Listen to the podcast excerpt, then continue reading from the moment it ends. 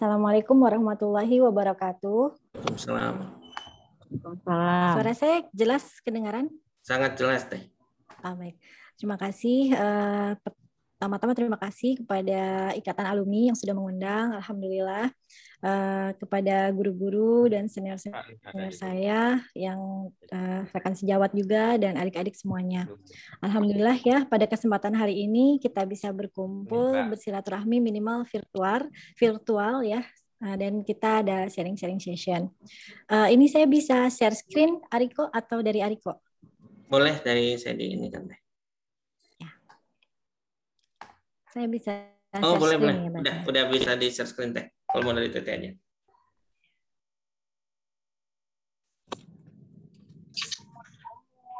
Pak, sudah kelihatan? Aja nih yang sudah, sudah. Ya. ya. Ah, ya.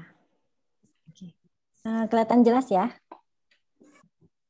Kelihatan ya. Ya. ya.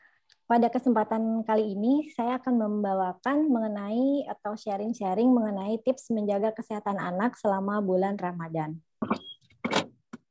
Uh, ini outline-nya saya ganti ya dengan menu-menu makanan. Biasanya kan kita introduction, case, uh, case illustration, discussion, conclusion gitu kan sama take home message. Ini kita outline-nya dengan appetizer, main course sama dessert ya. Jangan jadi lapar.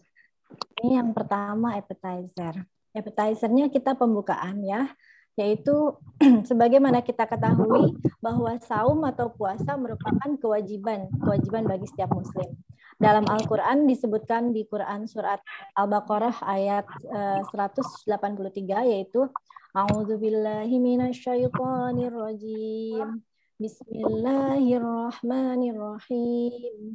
يا أيها الذين آمنوا كتب عليكم الصيام كما كتب على الذين من قبلكم لعلكم تتقون yang artinya wahai orang-orang yang beriman diwajibkan atas kamu berpuasa sebagaimana diwajibkan atas orang sebelum kamu agar kamu bertakwa ya nah pada anak kewajiban berpuasa ini diberikan jika sudah akil balik ya akil balik itu kalau di masyarakat dibilangnya pubertas tapi sebenarnya pubertas itu ada banyak ada lebih luas lagi. Uh, intinya pada wanita sudah ma sudah mengalami menstruasi dan pada laki-laki sudah mengalami mimpi basah. Biasanya usianya 12 sampai 13 tahun pada wanita dan sekitar 13-14 tahun pada anak laki-laki dan pada saat akil balik ini maka hukumnya wajib untuk berpuasa Sedangkan anak-anak itu kan anak-anak tuh dari sejak bayi baru lahir sampai 18 tahun kan. Nah, tapi anak-anak yang uh, belum di bawah yang tadi belum mengalami menstruasi atau mimpi basah itu dinamakan belum balik kan. Nah, namun yang belum balik ini adalah belajar berpuasa ya. Jadi uh, mereka belum belum diwajibkan namun mereka diperlukan untuk belajar berpuasa. Sehingga mereka tidak boleh di berikan pemaksaan atau tidak boleh ada pemaksaan.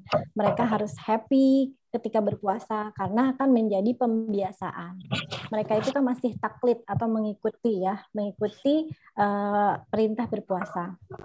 Tidak ada dosa jika tidak berpuasa dan juga tidak ada pahala jika tidak berpuasa. Nah, bagaimana supaya mereka happy dan mereka uh, cinta kepada puasa? Maka kita sebagai orang tua atau misalkan kita sebagai uh, mungkin adik ya punya adik yang lebih kecil atau mungkin pasien kita, nah kita menjelaskan kepada mereka, menjelaskan manfaat dari saum, kemudian uh, manfaatnya untuk kesehatan fisik, kesehatan mental, dan kita sendiri memberikan contoh gitu kan, kita memberikan contoh dengan kita berpuasa. Dan juga kita membiasakan sunnah-sunnah Ramadan seperti tadarus, tahajud, uh, tarawih seperti itu. Dan juga menciptakan lingkungan Ramadan yang nyaman bagi anak. Nah, ini juga tetap harus diterapkan ya. Jadi misalkan di rumah itu ada yang sedang tidak berpuasa, misalkan sedang berhalangan, itu jangan makan di depan anak-anak. Nanti mereka lagi siang-siang panas, aduh jadi pengen buka gitu kan, jadi pengen buka lemes gitu kan. Sedangkan uh, mereka sedang belajar berpuasa, sedang berlatih berpuasa.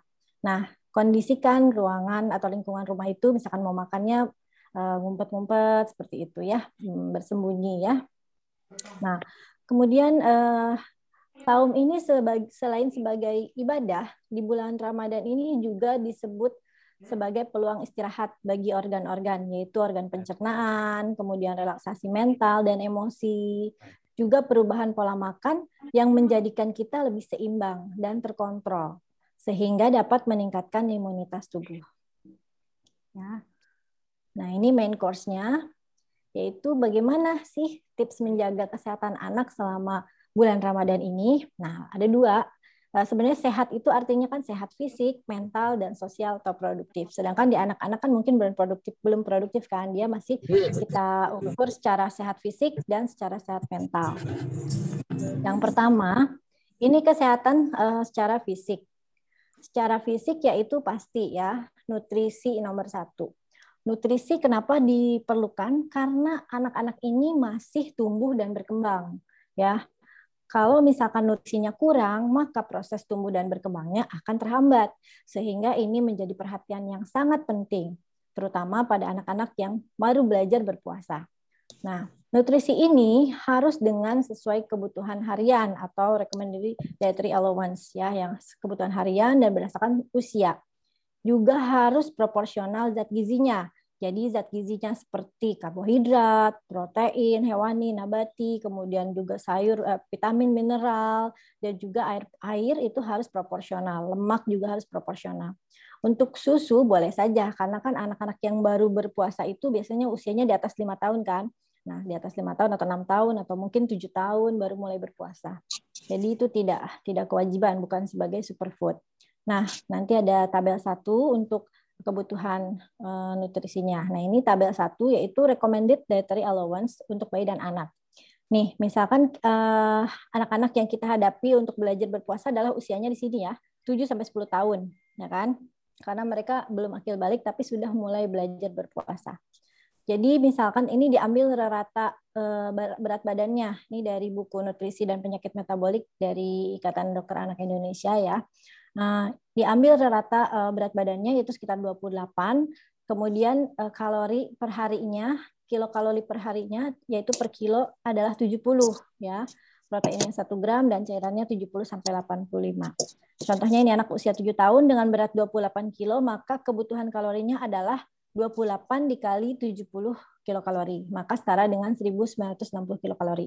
Nah, ini kita bagi-bagi lagi nanti untuk makannya. Makan sahur, makan berbuka atau makan selingan sebelum eh, tidur setelah terawih ya. Eh, untuk anak yang lebih besar, untuk anak yang lebih besar itu eh, beda lagi ya kan. Misalkan ini usia yang udah balik ya, yang udah wajib puasa 11 sampai 14 tahun misalkan. Untuk pria 45 berat badannya ratanya, kemudian dikalikan kalori kalori kilokalori per kilonya yaitu 55. Tinggal dikali aja 45 kali 55 seperti itu. Ini adalah tabel mudahnya. Kalau mau lebih akuratnya, eh, kita harus menentukan berat badan dia berdasarkan tinggi badan. Jadi benar-benar diukur. Kan status gizi pada anak itu ada berat badan per usia, tinggi badan per usia, sama berat badan menurut tinggi badan. Nah, yang untuk status gizinya adalah berat badan per tinggi badan. Jadi ketika tinggi badannya didapatkan berapa, diplot ke arah berat badan idealnya berapa, nah itu berat badan idealnya dikali dengan kebutuhan kalori harian. Itu yang eh, diharapkan dapat dipenuhi selama berpuasa. Selama tidak berpuasa pun harus dipenuhi. Jadi hampir sama kebutuhan puasa dan tidak berpuasa. Oke. Nah, kemudian yang kedua kita balik lagi kebutuhan fisik yaitu selain nutrisi adalah cairan ya cairan itu juga sama harus dengan hariannya. kalau anak-anak itu berbeda ya. Dari bayi sampai 18 tahun kebutuhan cairannya berbeda. Karena komposisi badannya juga berbeda. Makin kecil usianya makin tinggi eh, komposisi cairannya. Misalnya bayi itu bisa 110 sampai 120 mili per kilo per hari gitu kan. Kalau yang dewasa bisa 100 bisa 90 lebih lebih kecil lagi. Anak yang lebih besar kebutuhan cairannya atau aduh pusing gitu kan. Paling sering adalah yang paling mudah dengan holiday segar, yaitu pakai kilogram berat badan ya. Juga nanti diperlukan pembagian waktu minum. Baik, kita lihat yang tabel 2 ya.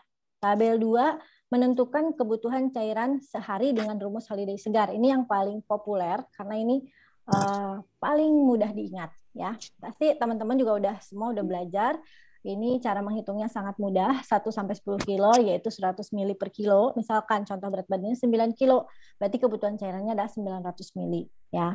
Kalau ini selanjutnya yang 10 sampai 20 berarti 50 mili per kilo yang di atas 10 kilonya. Sekarang beratnya 16 kilo berarti 1000 nah 50 kali eh, 6 kilo berarti 300 kan jadi 1300. Kemudian kalau anak-anak yang lagi belajar puasa pasti beratnya udah di atas 20 kilo kan. Kalau misalkan 7 tahun 20 kilo masih kurus ya. Kalau misalkan dia udah 28 tadi seperti contohnya atau sudah 25, nah 7 tahun 25 kilo udah bisa lah Nah, sekitar kebutuhan cairannya adalah 1.600 ml per hari ya. Kalau bisa lebih lebih baik ya. Kalau misalkan ini adalah batas minimal. Kita balik lagi kebutuhan cairan. Nah, bagaimana pembagiannya? Misalkan tadi yang 1.600 ya, anak 7 tahun gitu kan. Pembagiannya 1.600 itu satu botol aqua besar ya, ditambah satu gelas aqua kecil kurang lebih ya. Jadi kalau satu bot satu gelas aqua kecil itu 240 ya, berarti satu hari itu tujuh gelas, sekitar tujuh gelas ya. Karena kan 6 250 kali 6 1500 tambah sisanya satu. Jadi tujuh gelas. Tujuh gelas itu dibagi kapan aja? Kapan aja ya tentu saja dibagi pas buka. Pas buka puasa pasti itu minumnya banyak karena merasa haus ya kan. Minimal tuh tiga gelas diminum. Pas buka terus habis makan terus sesudah pas lagi makan minum, pas sesudah makan minum. Jadi tiga gelas. Terus sisa empat gelasnya lagi itu dibagi dua tempat bisa nanti sebelum tidur ya dan dua gelas sebelum tidur dan dua gelas saat sahur atau misalkan sebelum tidur cuma mampu satu gelas ya tidak apa-apa gitu kan. Yang penting minimum tujuh gelas sehari itu bisa dicukupi kebutuhan cairannya supaya dia kuat menjalani hari untuk besok puasanya. Dan pada saat sahur pun misalkan dua gelas lagi atau tiga gelas lagi. Boleh seperti itu. Jadi supaya kuat kebutuhan cairannya cukup tidak dehidrasi pada anaknya ya. Nah, itu tadi pembagian waktu minum. Kemudian untuk istirahat ya, istirahat juga ini penting ya. Karena uh, dengan istirahat itu kan tubuh kita uh, mengeluarkan hormon-hormon yang bekerja untuk metabolisme tubuh ya.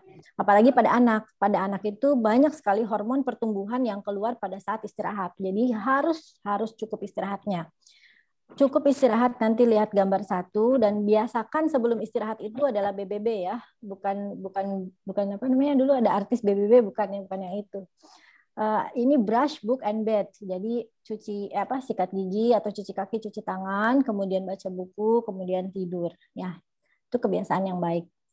Nah eh, ini adalah dari Kemenkes ya gambar kebutuhan tidur sesuai usia semakin anak semakin besar kebutuhan tidurnya semakin berkurang. Ya ini yang bayi usia 0 sampai 1 bulan kebutuhan tidurnya bisa sampai 20 sampai 18 jam. Tapi yang anak kita adalah anak yang kita hadapi adalah yang usia 6 sampai 12 tahun yang sedang belajar berpuasa atau saum. Ya, anak-anak ini membutuhkan waktu tidur kurang lebih 10 jam, minimal 10 jam. Kalau bisa lebih lebih baik ya. Karena Menurut penelitian, anak yang kurang tidur dapat menyebabkan mereka menjadi lebih hiperaktif, tidak konsentrasi belajar dan memiliki masalah perilaku di sekolah. Ya, jadi kalau misalnya dia kurang tidur, besoknya masih ada sekolah, sekolahnya PJJ, kurang konsentrasi, dia ngantuk-ngantuk gitu kan, akhirnya tidur di sekolah seperti itu. Dan untuk anak usia 12 sampai 18 tahun, ini kan masuk masih termasuk anak yang berpuasa juga ya. Biasanya itu minimal 8 sampai 9 jam ya. Dan studi menunjukkan bahwa remaja yang kurang tidur itu lebih rentan terkena depresi, tidak fokus pada uh, tidak fokus dan punya nilai sekolah yang buruk ya. Jadi pada usia anak dan remaja sebaiknya uh, waktu tidur atau durasi tidur itu harus benar-benar dicukupi, diperhatikan ya. Nah, ini juga yang harus kita sampaikan kepada pasien-pasien kita. Kalau pasiennya masih kecil, 7 tahun, 8 tahun, biasanya kita bicaranya dengan orang tuanya atau dengan kakaknya. Kalau pasiennya sudah 12 tahun ke atas, kita bicara langsung dengan pasiennya. Karena mereka juga harus dianggap uh, sebagai teman kita atau apa lawan bicara yang sudah mengerti dengan apa yang kita sampaikan. Ya remaja itu memiliki uh, apa namanya pola pikir yang hampir sama dengan orang dewasa. Ya. Oke. Jadi itu sudah tidur, kebutuhan tidur sudah, kemudian kesehatan fisik yang lainnya adalah olahraga. olahraga itu ada olahraganya yang ringan, yang tidak menguras tenaga, seperti jalan santai di sekitar rumah atau di dalam rumah, atau naik turun tangga, terus sepeda santai, lempar tangkap bola ya. Jangan main bola basket capek atau main futsal capek ya. Jadi uh, olahraganya yang ringan aja. Kemudian batasi makanan atau minuman ya, yang fast food, goreng-gorengan, keripik asin, manis, pedas. Ini juga asam pedas itu juga sebaiknya dibatasi. Ya, mungkin sesekali boleh, tapi sebaiknya sih dibatasi. Tidak tidak pada saat tidak puasa pun kita juga membatasi makanan itu, apalagi saat berpuasa, ya. Soda atau instan juga sama, ya. Kemudian karena kita masih pandemi, nah ini termasuk dari pencegahan atau kesehatan fisik ini juga kita mencegah corona ya yaitu tetap lakukan 5M menjaga jarak mencuci tangan memakai masker menghindari kerumunan dan mengurangi mobilisasi. Ini ada contoh makanan yang sehat ada karbohidrat protein nabati protein hewani kemudian lemak kemudian ada vitamin dan mineral dan juga air putih yang cukup Nah, apabila makanan serta minuman yang disantap saat sahur dan berbuka mampu memenuhi kebutuhan tubuh, maka tidak perlu khawatir dengan kesehatan anak meski ia sedang berpuasa. Jadi kalau misalkan kita berhadapan dengan orang tuanya, jadi ayah bunda atau mama papa atau umi abi, jangan khawatir kalau misalkan ini kita sudah hitung kebutuhan kalori hariannya yang harus dipenuhi sekian, kebutuhan cairannya sudah dipenuhi sekian, maka ayah bunda jangan khawatir ya, mama papa jangan khawatir, insya Allah adik siap untuk berpuasa seperti itu. Nah kemudian yang kedua adalah tentang uh, kesehatan mentalnya. Nanti mungkin dokter Ayu juga akan membahas tentang kesehatan mental sedikit aja ini uh, pada anak-anak yang sedang berpuasa. Jadi ini adalah yang pertama harus diluruskan kembali niat berpuasanya. Seperti yang sudah saya sebutkan di awal tadi dengan ada perintah Allah di Al-Quran, surat Al-Baqarah, ayat 183, dan surat-surat lainnya yang banyak uh, mewajibkan tentang berpuasa. Yang kedua itu sebagai rukun Islam, karena kita sebagai orang Muslim ada memiliki rukun Islam. Yang ketiga itu setelah syahadat, sholat, maka puasa. Dan juga uh, itu semua dijadikan landasan untuk bertahan berpuasa. Misalkan anaknya udah mulai aduh lemes-lemes gitu, aduh udah udah males-males, udah pengen udah nih baru puasa hari ke-12 misalnya. nggak mau puasa lagi besok gitu. Nah, coba diingat-ingat lagi kalau puasa itu perintah Allah, puasa itu rukun Islam seperti itu. Dan mungkin ada pahalanya dijelaskan seperti itu. Nah, tadi ya, yang kedua eh, juga lingkungan, menciptakan lingkungan. Jadi karena kita itu makhluk sosial, jadi selain anak, maka keluarga pun di dalam rumah itu harus menciptakan kondusif eh, kondusif berpuasa di lingkungan keluarga dengan orang tua, dengan saudara kandung, juga mungkin dengan tetangga sekitar. Terus juga olahraga dan hobi ya ini tetap boleh dijalankan. Tadi olahraganya dengan batasan olahraga ringan. Misalkan hobinya juga hobinya jangan hobi yang ekstrim ya. Hobi manjat tebing jangan dulu. Hobinya boleh yang misalkan hobinya apa ya, misalkan menyulam, menjahit, menggambar, melukis. Boleh kayak gitu ya. Jadi hobinya hobi yang santai-santai aja misalkan melihara apa binatang seperti itu. Nah, terus kesehatan mental yang lainnya adalah dengan meningkatkan ibadah, ibadah lainnya. Ini bulan puasa ini luar biasa, uh, bulan yang sangat banyak sekali berkahnya, sangat banyak pahalanya untuk kita, maka kita harus meningkatkan lagi ibadah kita. Jadi kita mempelajari Al-Quran. Mau itu baru belajar ikro, nggak apa-apa. Mau udah tahsin tilawah, bahkan udah tahfiz, nggak apa-apa. Kita harus tetap mendukung anak-anak tetap eh, mendekatkan kepada Al-Quran ya juga sholat sunnah ya. Sholat sunnah itu mau rawatib mau duha mau tarawih gitu kan tahajud mau sholat apa pun boleh sholat sunnah maksudnya ya sholat sunnah.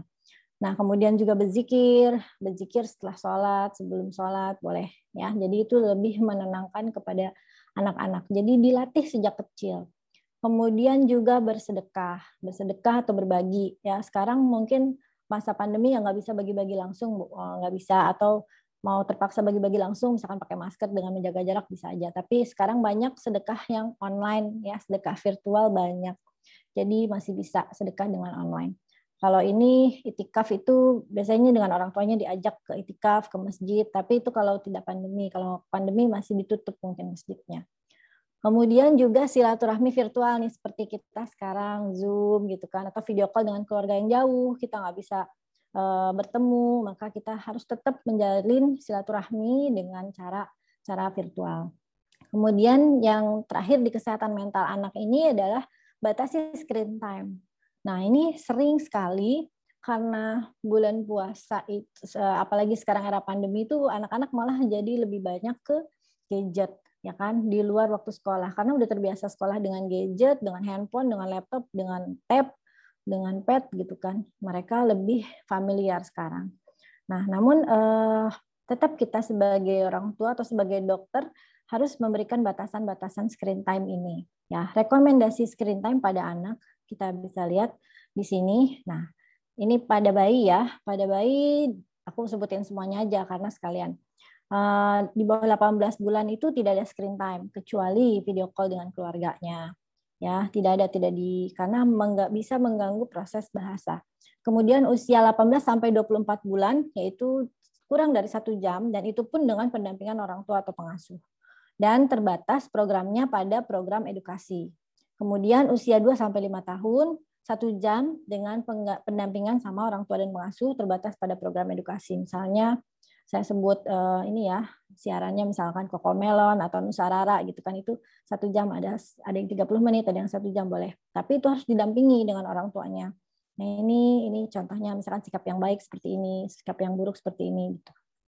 Dan untuk anak kita yang sedang belajar berpuasa yaitu di atas enam tahun, rekomendasinya adalah ini di luar jam sekolah, misalkan anaknya udah sekolah, ya di sekolah diikutin saja dengan jam sekolah, biasanya juga sekolah di bulan Ramadan jamnya dikurangin, biasanya biasa tiga jam jadi dua jam seperti itu. Nah, ini di luar jam sekolah rekomendasi boleh satu sampai satu setengah jam dengan pendampingan orang tua atau pengasuh. Namun tetap disarankan usahakan perbanyak aktivitas fisik ya. Jadi sudah sudah dengan kayak screen time pada saat sekolah sebaiknya sih uh, sedikit aja yang di luar sekolah ataupun uh, perbanyak aktivitas fisik lebih baik gitu. Nah, jangan lupa yang pentingnya tetap kembali lagi selama bulan Ramadan, tingkatkan lagi amaliyahnya, Al-Quran dan segala macam. Nah, dan yang ini yang terakhir dari saya, seorang dokter harus eh, mampu memberikan jawaban tuntas mengenai kondisi pasien terkait niat melaksanakan ibadah puasanya ya karena anaknya masih niatnya masih belajar nah maka kita harus mendalami niat tersebut namun mengingat puasa Ramadan juga menyangkut aspek spiritual yang bersifat pandangan secara fisis dan medis ya keputusan untuk melaksanakan atau tidak melaksanakan ibadah puasa itu dikembalikan kepada individu yang bersangkutan. Jadi kalau misalkan anaknya tadi di bawah 12 tahun, kita kembalikan lagi kepada orang tuanya. Pak, Bu, eh, ayah, bunda, adik kan sebenarnya uh, belum wajib nih berpuasa, nih masih masih belajar berpuasa, belum balik, belum akhir balik, gitu kan silahkan dikembalikan kepada ayah bunda mau puasanya seperti apa, mau setengah hari, mau sampai asar, atau mau sampai maghrib lah. Silakan dikembalikan seperti apa. Kalau misalkan mau, dok, uh, sepertinya anak sayanya mau nih, gitu kan ya. Silahkan dilanjutkan, gitu kan. Namun untuk yang sudah akil balik, tadi yang 12 tahun ke atas, kita bicara person to person kepada pasiennya, kepada anak itu. Jadi dia mau seperti apa, gitu kan. Jadi orang tua itu sebagai pendamping saja, yang memutuskan adalah mereka Uh, pasien itu sendiri atau anak itu sendiri, anak yang sudah lebih besar. Seperti itu. Terima kasih atas perhatiannya. Mungkin uh, kelebihan nggak tuh waktunya?